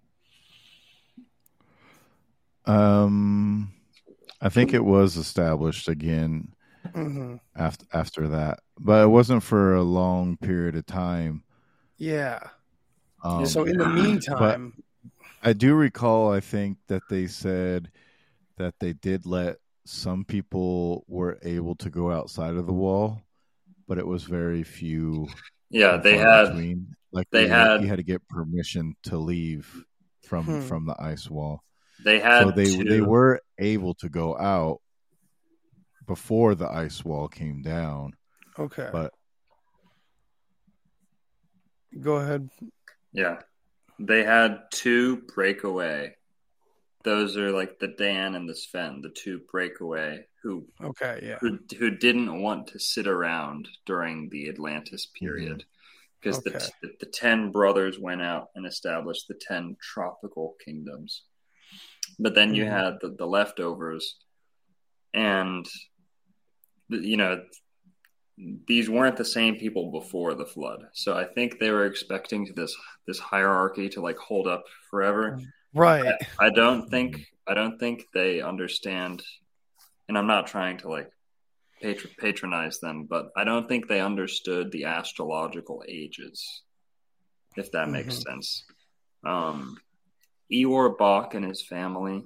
This is would probably be a good time to to talk about that. Ior Bock and his family, I believe, originate from the age of Capricorn. So Okay. we're in the age of Aquarius now. the next age, 2,000 years from now, is going to be Capricorn. So that would mean Bock family, if I had to guess, a lot of these events they're describing was 22,000 years ago. Now, you can throw that timeline right out the window. It doesn't really matter. but, but basically, Ior Bock, Bock means goat, right? Bock Yeah. means goat in Dutch and Swedish, the root Finnish. And the box, oh fuck, I forgot what I was saying. um, About the goat symbolism. He represents the goat. right, so Capricorn. Ior Bock, I believe that the royal families of antiquity had a crest, an animal, right? Like a family animal, family like Game of Thrones, the stag family, the dragon Yes. family. So, and we know this to be true. You had your coat of arms, your family's coat of arms, and it usually had an animal on it. So the animals, um, you used to, and I, my evidence for this is that in the Bock saga, he talks about how all the boys were born on the spring equinox, how they would plan the births so that all the boys would be born at the same time. And hmm. learning astrology before that, I heard Santos Bonacci say five years ago that the ancient Babylonians and the Sumerian armies and stuff would have their men born in Aries to be the best fighters, the best soldiers. And their Hmm. archers, their archers were Sagittariuses and, and so on. And the women would be born in May to be the most fertile. Now, when you look at Ior Bock, we know that he was born out of compulsion, where it was like he needs to get born right now, right? Mhm. And he, the guy, basically had sex with his his daughter in Yeah. order to, to make that happen. It was the only choice. Now, Ior Bock is a Capricorn. His father, Knut Victor Bockstrom, was also a Capricorn. So, that tells me right there that family bears their children in the sign of Capricorn. If you know your astrology, Capricorn is the timekeeper because Mhm. Capricorn, the goat, is ruled by Saturn. Saturn is the god of Oh. time, chronos, chronology. So they are the timekeepers at the center of the earth who keep all the history alive, and they had all the timelines. If you go to South America, who is the Saturnian race, because there's five planets, two luminaries, that gives you seven planets, but the five planets, right? Because the sun and the moon don't count. Those five planets produced the 10 tropical races. You have two African races, you have two Asian races, you have two um, American races, Mhm. right? So those planetary correspondences are there. Um, And when he when he talks about the Dan and the Sven, if you know your astrology, the the eagle people, the Jupiter people, and the dragon serpent people, who are the uh, the Neptunians, the Poseidons, the people that worship the subconscious, the unconscious mind, um, Mhm. and they they tend to forego military strength and kind of just uh, dolly and just dilly dolly and just uh, play around in the gardens and take drugs. and- Priests, the high priests. Kind of, yeah. It could have right. You're right. It could have been two different castes that got pitted against Mhm. each other when it's supposed Mm. when it's supposed to be like this. It got turned like that, maybe. So now you have Saint Patrick kicking out the serpent, All serpents the snakes. Yeah. from Ireland, and that is that is the story of the Dan line because Patrick is is uh, my middle name's Patrick Mhm. um, Narco Patrick Longo, yeah. Um, and Patrick is the Irish Peter. Potterick, like pot, Mm. like Harry Potter Mhm. with his Mhm. light with his lightning bolt on his third eye chakra for Thursday, who is Thor Thursday. Thursday. Wow. So that's the Thor chakra, the third eye. And that is Jupiter's chakra. So good kings wear their crowns across their foreheads. Bad kings wear it on their crown chakra because they're submitting to Saturn. They're snuffing their crown chakra, like a yarmulke, a, a zucchetto is the Catholic version Mhm. the the Catholic yarmulke, the, you you submit to Saturn when you snuff your crown chakra, basically. Blah blah blah. So back to the Capricorns. You had em- emblematic am- animals of each family, and the Bock family was undoubtedly the goat. Ior, Capricorn, his father was a Capricorn. If Ior would to have a son, he would have had his son be a Capricorn as well. And I can't find a date for Victor, uh, Canute, Victor's father, but I, if I had to guess, he was a Capricorn as well, because it said right there in the saga, thousands of years ago, they made sure everyone was born at the same time. hmm So that tells me that they would still have the the means to do that, the the willpower to do that today. Well, and they also had ast- astrology. Exactly. In, you know, they, that's part of it as well already. This is pretty impressive. Yeah. Mhm.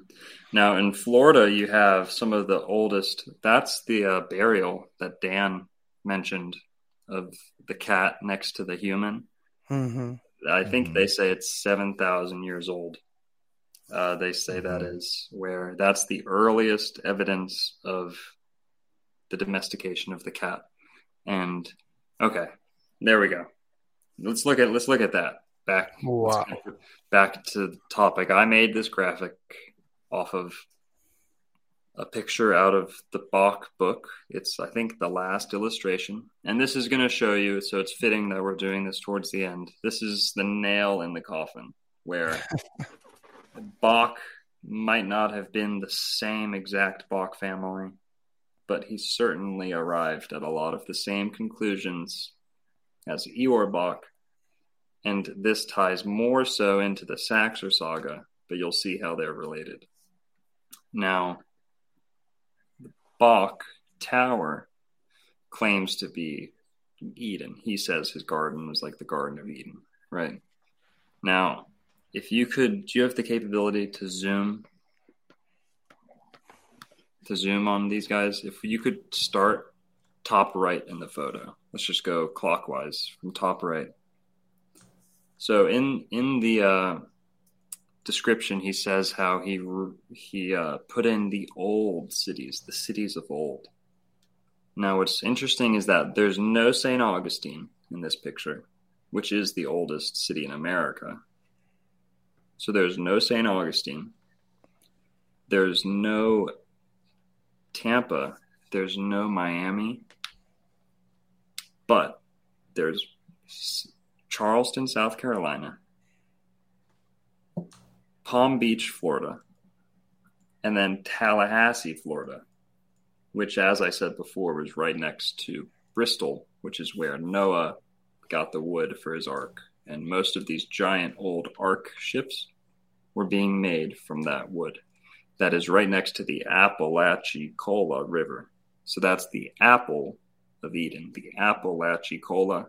That's where you get the Appalachies. That's a native word. We're told that's Mhm. a, a native word.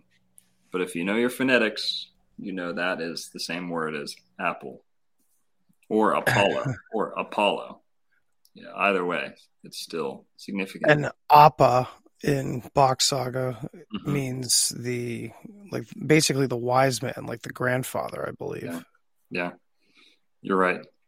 Now, if we go down down to the right, please, there's Palm Beach. For some reason, Palm Beach is not that old at all. It's only like 120 years old. I'm sorry, I misspoke there. I just realized it in my head. I'm thinking Oko, I'm thinking Oko and Aka. Yeah, So I'm yeah. I Appa is Appa the uh, the big bison, flying bison from Avatar. I don't Yeah, it is, yeah. Apu. But Apu. Appa is also Okay, something. No, it's Appa. Is it Appa or Apu? It's Appa. Apu is from the Simpsons. I'm gonna fact check. That's right. He's the fucking Indian guy. I'm an idiot. Anyway. So if we look at the dragon right there, you see, I have it uh, labeled for the video that I made, and Mhm. Saxer talks about there being a dragon in Eden, and the dragon would be this this serpent, or uh, you know, in Florida we have alligators, and there's these depictions of ancient giant alligators. Blah blah blah. It could very well could be a dragon or the basis for a dragon. Imagine Mhm. if you um, lived in the North Pole you came over to Florida for a short amount of time and you saw those things, and then you had to go back to Finland or whatever, and you only had that one experience to to base this animal off of. I'm sure they were big back then, bro. They were Oh, they were yeah. huge. I have a, a picture of like ten Indians going up against one alligator. It was crazy. But so that's why it's labeled dragon. That's not very relevant to what we're talking about. But then hidden on the compass of the map, you have Oh, this Fleur de lis, yeah. fleur de lis. Now, the fleur de mm-hmm. lis is the symbol, the emblem of the Merovingian dynasty. Now, the Merovingian were French mostly, but they're also they're Frankish because France comes from the Franks, who were German, but the French embraced their Roman heritage more so than their Nordic heritage. So that's why French are not so Germanic. They they're more Roman, but the Merovingians were also uh, Rome, sorry, Germans, Goths, Alans, and the Goths are the Gotha, the Gotha, like Gothenburg, Mhm. um, Sweden, which is uh, Goth, whatever. What's the name? That it's one of Gotland. Gotland. Thank you. Gotland, yeah. Gotland is one of these Atlantises, if I'm not mistaken. Was In Bock Saga, yeah. they had a little uh, colony in Gotland, and that was one of the Atlantises. And even even in the Bock Saga, I think there's three Atlantises. You have you have the first leaving of the ice where they stopped in. Um, let me look at my world map. They stopped in like, Iceland or Newfoundland, or one of those Arctic islands. Mhm. Um, and then they stopped in one of those Swedish islands, and then they stopped in the British Isles. So the third Atlantis in the Bock saga is the British Isles, where the Phoen- the Phoenicians did go. Hmm. So there you go, right there. The northern extent of the Phoenician Empire was Britain. The southern extent outdid it. the southern extent of the Viking Empire was Britain. They went down to Rome too, you know, at some point and and all that stuff, but Hmm. England. Wow. So the fleur de lis is basically all of the uh, the fleur de lis is going to be more tied into the Dan line, the the tribe of Dan. Now, that's because these are the people that made it all the way to um, Mesopotamia and Israel, and then back again. So Mhm. so those are the um like the Alans. And the Alans are the Aryans because you switch the L and the R. Alien is Aryan. So Allen. Allen and there there you go. That's the big secret that I like that I like to say. And say. you just touched on And, something uh, that I. Go ahead, Dan. Well, I was gonna say in Louisiana when they do the Mardi Gras, they have a Bacchus festival and Mm. do a King Bacchus. Yeah. Ba- Bacchus is depicted as having he I don't think he's a goat, but he has two goats in front of him. I think that Hmm. um, Zeus has that too, but Zeus is not the goat, so don't get those. But let's look at the flirt. Sorry. I was just gonna throw in the you know you touched on this whole switching the R and the L, the al the alien versus Aryan, and that's a thread that I've often come to is that you know a lot of these of aliens are all about these Nordic peoples, all the shiny ones and everything. We've talked about it many times, Dan and I Mhm. and um, I've been kind of digging, excuse me, into a lot of the Irish and Scottish mythos and stuff like that about the Tuatha De Danann and Mhm. and all these fairy tales and Yes. talking about fair folk. And I I Yeah. can't help but think that it's all phonetic. There, we're talking about white people. Right. We're talking about the Caucasians. Mhm. And Caucasian is just the one group of white people that got stuck in Turkey after the last ice age. Mm. Ar- Armenia, Turkey area. So that's where Caucasian comes from. But the Mhm. alien Aryan, to me, that is the most important key to the whole conspiracy truth realm. Yeah, I used to get be so caught up in the whole alien thing. me too. Oh yeah, You know, John is a big believer in aliens, and I love John, and I agree with everything he says. I think we just have a different set of terminology, vocabulary to describe the same events. Um, I'm an astrologer, so I always defer to the astrology. yeah. Well, well, John, he was one of the original ancient alien people. He knew Zecharia Sitchin personally back in like Oh, wow. the, the 80s and 70s, and he knew Erich von Däniken. He actually debated Erich von Däniken at one of the first um, Whoa.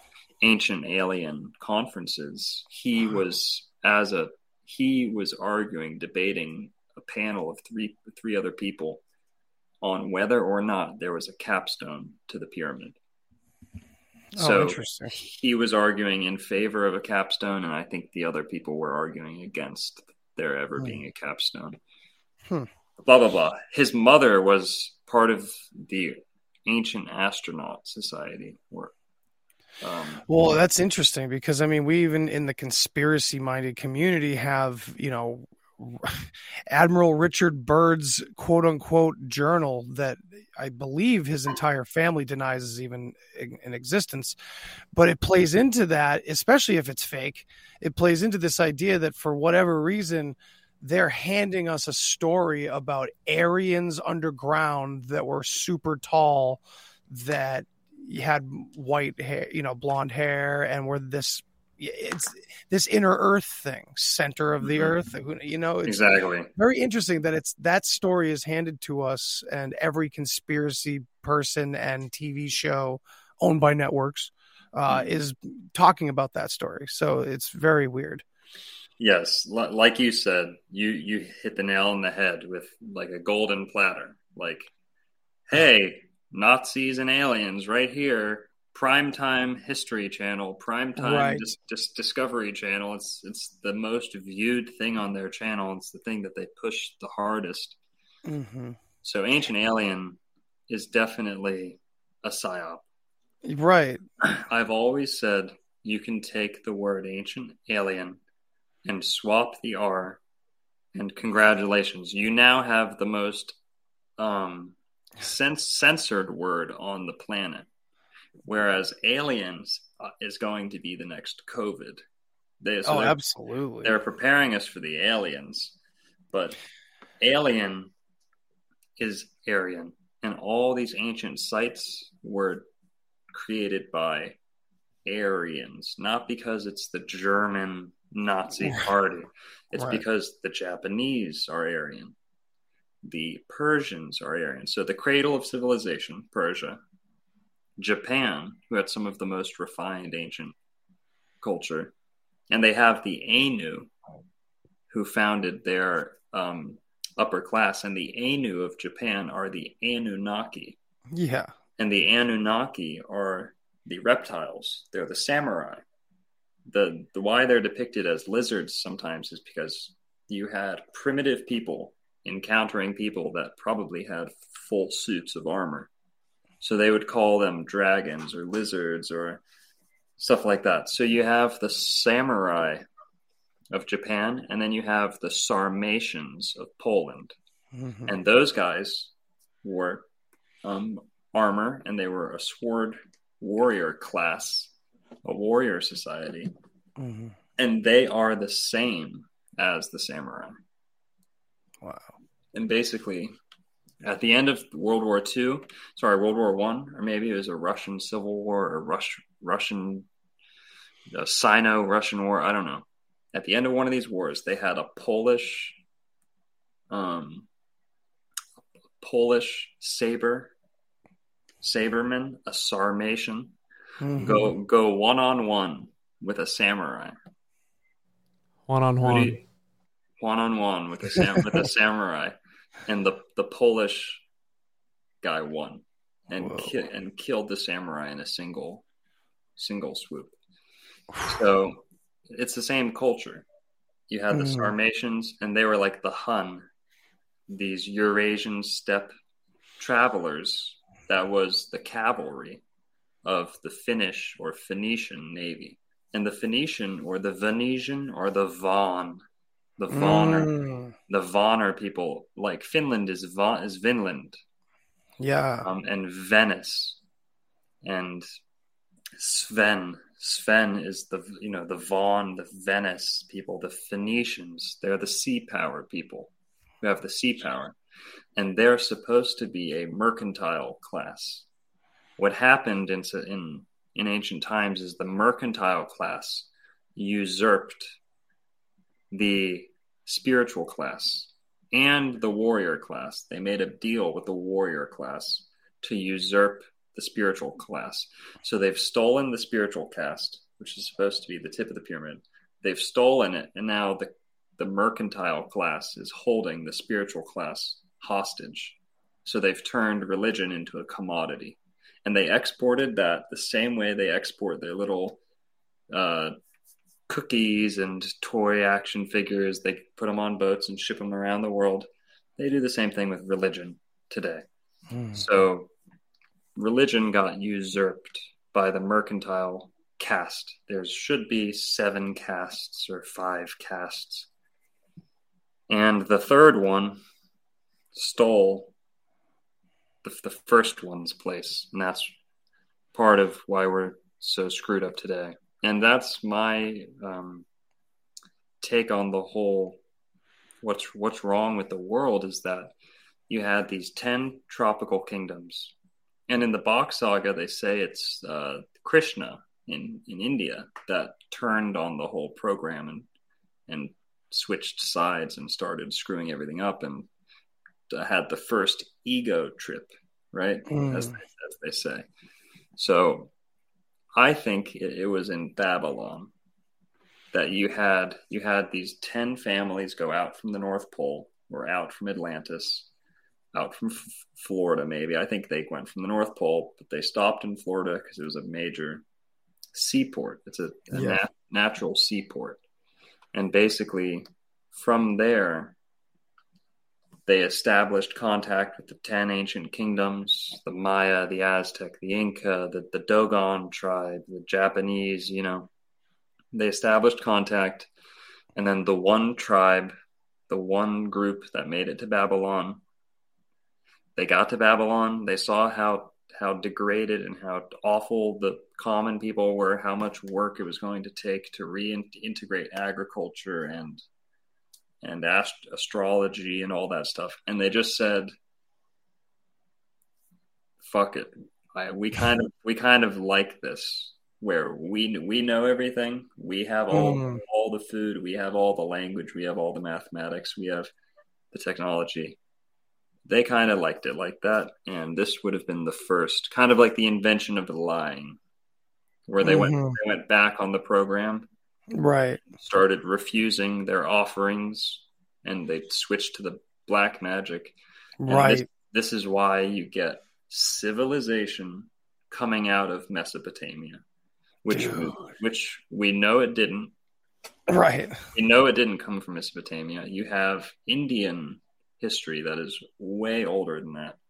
You have uh, Nordic Nordic history, like runes etched on stones that are old, way older than that.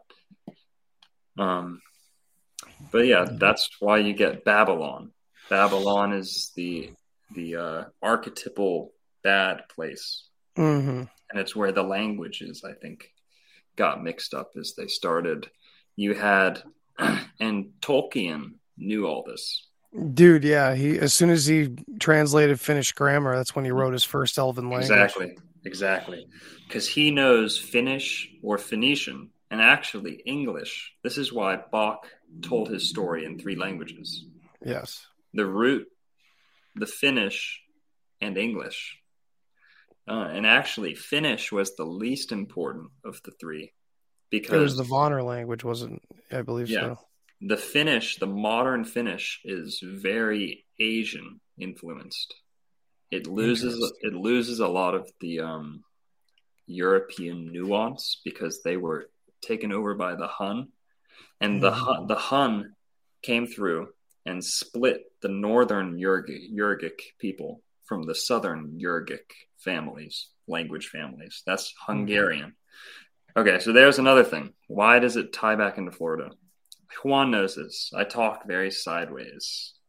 That's So- fine. This is great. we- we're just kind of brushing all of these topics, and that's okay. just but- to keep it unfortunately like i gotta i i can't go too much longer but i mean uh, by all means you guys could keep going if i had to had to go Right. Let me get um there was one more connection I wanted to make other than the Fleur de Lis being right there. That's the Merovingian dynasty. Bok is making using his signature, his Merovingian signature. Because Mhm. Bok Bok was Merovingian. He's descended from those groups. I, I know. He's descended from them. He's con- did you know that he's considered Edward Bok is considered one of the most influential men in American history. that's so bizarre i've never heard his name before And and why is that? It's because he he edited a a woman's journal, the most popular woman's like home journal. So mm-hmm. it's like like more mm. people have read his his writing than you know like Mark Twain or some crazy shit like that.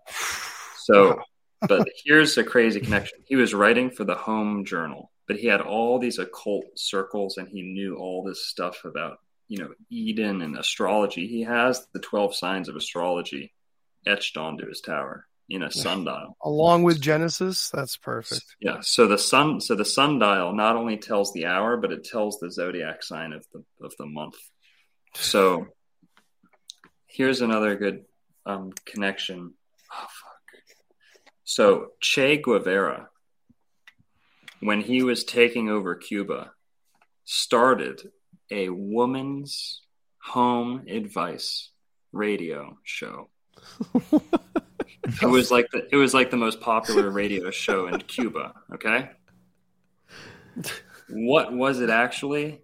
It was a method of disseminating codes and and um, instructions, communist like instructions to the guerrillas that were in the cities Get that were fuck hiding from people. So Che Guevara literally was like a radio host talking, or his friends were. I don't know how much he was on it himself, but he started this radio show that was like advice for women. That was what it was called. and it would it would be if if like BuzzFeed is is giving out like North Korean like uh Man- Manchurian candidate codes like through their their woman's advice. So I think Bok was doing something like that, where his Whoa. his woman's home journal, Oh shit! he was we should get a literally- hold of that he was literally teaching women about like feng shui and like take your shoes off before you go inside and stuff. yeah I, yeah I think it was all kind of like you have Edward Leedskalnin writing his books about the Coral Castle. Well, one of them is is like advice. It's called a book in every home, and it's Mhm. an advice book, just like little random bits of advice. People have spent hundreds of hours poring over that and are positive it's a it's a code manual. So the and he built the Coral mm. Castle. Well, Edward Bok built the Bok Tower for no reason, literally mm. no reason whatsoever. And apparently, all he did was he was the editor of some newspapers and magazines and stuff like that. I think he was a I think he was a bit more interesting of a character than that. Now, the last connection I have, I really hope I sent you. He was an hope you- alchemist. Wait, uh, which Do you which picture? Do you see a, a picture about Lake Worth? So here's the final connection. Which one? Lake Worth. Oh no, it's Uh, Lake Wales. Oh gosh. Okay, hang, hang on, hang on. It's in my screenshots. Just email it to me. But this is really fucking fascinating, dude. The last connection, which I can t- I can tell you offhand, but I want to show you proof. I don't want you to just take it from me. Mhm. um, is the fact that here we go. Okay, e- email incoming, Juan. Oh, dude, you're gonna. You've read about this guy? I was literally reading a freaking book today, and then we're talking about this dude. the Dragon King. Oh, who the Merovingian guy? No, uh, Von Drakenberg. Von Drakenberg. Yeah, he was friends Yeah. with Tracy Twyman. He's a he's a Merovingian. Yeah, and the dude was So- like poor. It wasn't that one. But uh, that guy explains about how the Merovingian line goes back to a lot of the biblical characters. But I think you should have just gotten the last one I sent, yeah, I did. I'm gonna download it. and then quick. that's all all the material I have basically. Other than I see, um, there's a Bach. We have a Bak school that was made by these German Bak billionaire family, but it's B A K. Mhm. So But the fanatics don't lie. They yeah, they have a school of the arts here in South Florida. So we're looking at But- Florida's Finnish community. So that's what I really wanted to show you. That's the kicker. That's the nail in the coffin. Is that much as John Saxer believes the Greek come to the west coast of Florida to return to their spawning ground, which they used to live in before the flood, because Tarpon Springs, very strange. Tarpon Springs has the most Greek people outside of Greece Right. and it's it's the Greek capital of America. So it had they have the most Greek people and the highest percentage of Greek. You get the idea. It's Yeah. the most Greek Mhm. city in in America. Now Lake Worth, the city that I'm in as we speak, Lake Worth, Florida, which is it is Palm mm. Beach. Palm Beach is separated from the mainland by Lake Worth. So Lake Worth is the lake that separates Palm Beach from West Palm Beach. I'm in Lake Worth right now. Lake Worth is, as it says right there, the Finnish capital of the world outside of Finland. So the Finnish people, after World War II, came here by the thousands. And at one point in time, it had the most Finnish people in the world outside of Finland. And so today, I think it's somewhere in Europe has has like the most Finns outside of Finland, but still, Lake Worth has the most Finnish. It's the most Finnish city in America, and it says right there, um, an- another another one that I had that I didn't send you. Boca Raton. That's where I was born. Is Boca Raton. Hmm. I'm Bach. saying, Bach. Oh yes, yeah, Ra tone. yeah. wow. I never thought about those, but uh, I mean, you never know. It may be this. That's the problem with symbolism and etymology. It's like it could be, but it may be off. Mhm. So that Lake Worth Lantana and Lantana, I believe, comes from Atlantana, Atlanta, Atlantis. hmm The Lantana was a tribe, I believe, a Lantana tribe down here. But um, yeah, there you go. So the Finnish people have probably been here before, in my opinion, and return to this point like salmon returning to their spawning ground subconsciously. The Finnish people came here to kind of check out their colony, see where their ancestors were, and they don't even know it. And we also have a lot of Hungarian people here, and Hungarians are the closest people to the Finnish linguistically. Hmm. And the only reason they're separated today is Finland's up here, Hungary's down here. The Hun came through and chopped their culture in half, pretty much. Right. So the owner, the owner of the store that that my, my brother and I um, run right now, he was Hungarian. He's still alive. He's Hungarian, and he moved here down to South Florida too. So it's not just the Finnish people. He moved to Lake Worth too. And if you walk down Lake Worth, There's Finnish stores, Finnish this, Finnish that. So Wow. That's There go. incredible. This has really tied a lot of things together. I would say. I looked up, uh, On this story.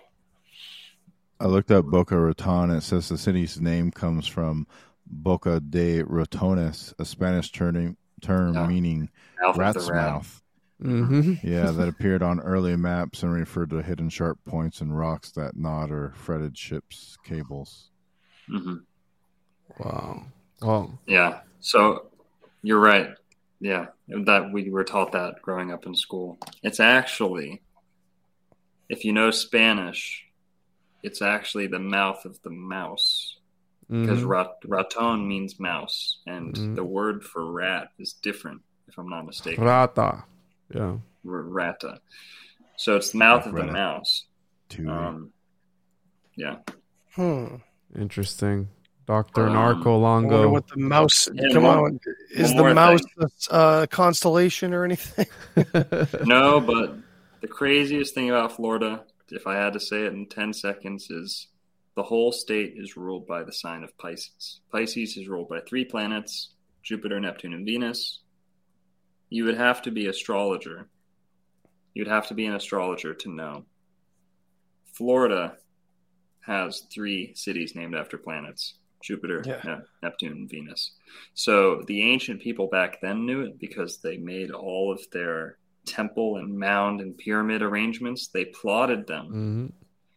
to the constellation Pisces. Pisces comes from Poseidon because Pisces is um, the fish. It's the sea serpent, the whale, the sea monster. They're the last sign of the zodiac. Aries is the first. Um, blah blah blah. Yeah. know. But Doctor This Narco Longo great, strikes again. one more thing. excellent. So, nar- narco, nar. I'm a nar, right? I, I like to Narwhal. think, I like to think that I'm uh, holding up my end of being a nar, like the nar, the narrators Naruto. in What's the what's so- the Longo, bro? What's so long? Is that a dick joke when you did that? Narco Longo. We are talking box. No, that was my uh, that was my uh, government, my shill. They gave me a name of shill names to choose from, and I Oh, chose cool. Narco Longo. you fucking disinfo agent. Well, there you go, ladies Hey, and hey, gentlemen. Juan, I, I heard your uh, your other episode uh, with uh, what's her name, Carla and Carla, uh, yeah. Slick Dissident, and uh, there, there's a lot of connections there to this too. Uh, that the ten kingdoms and the three, the three crowns, that has to do with Oh, yeah. the, the three northern Three Caucasian uh, ones. Yeah, and then the ten tropical kingdoms, Interesting. uh, or the Moorish kingdoms. This is This is nuts, man. one oh We're broadening this. We're like ripping open lost and stolen history now, rather than just peeking through the curtains. Mhm. It feels like Yeah, you're not peeping tom maybe anymore. I'm being too poetic about it, but that's what it feels like. Well, you can find me at the Hold On Podcast, and you guys can plug your Yeah, you stuff. can find me at the Deep Share on all the socials. Um, hit me up, contact at the thedeepshare.com. It was really nice to meet you, man. Rising from the ashes. Rising from the ashes. Check it out. Awesome. Um, yeah, thanks, guys. It was nice meeting you too. You too as well. Um, Y'all have each Yeah. other's info. You guys can hit each other up, Yeah. and we gotta do this Oh. again. Yeah, I'm sure it'd be fun to pick each other's brains more. mhm. thanks, thanks, For Juan. man. Yeah, for Well, sure. Yeah, thank you, Yeah. Juan. Appreciate it. Thanks, Juan. I'll send all of you the file. Uh, so Okay, appreciate you. Yeah, for sure. All right. Take care, everybody.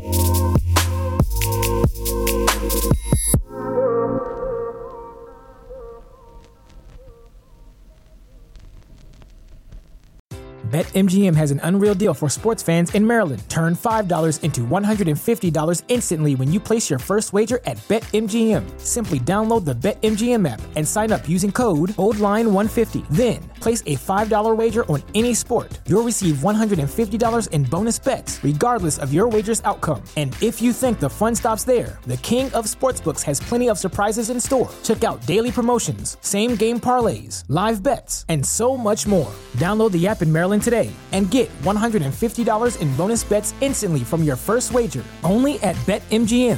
BetMGM and GameSense remind you to play responsibly. See BetMGM.com for terms. 21 plus only. Maryland only. New customer offer. Subject to eligibility requirements. Rewards are non withdrawable bonus bets that expire in seven days. From issuance, please play responsibly. For help, visit mdgamblinghelp.org or call 1 800 Gambler in partnership with MGM National Harbor. Promotional not available in Washington, D.C.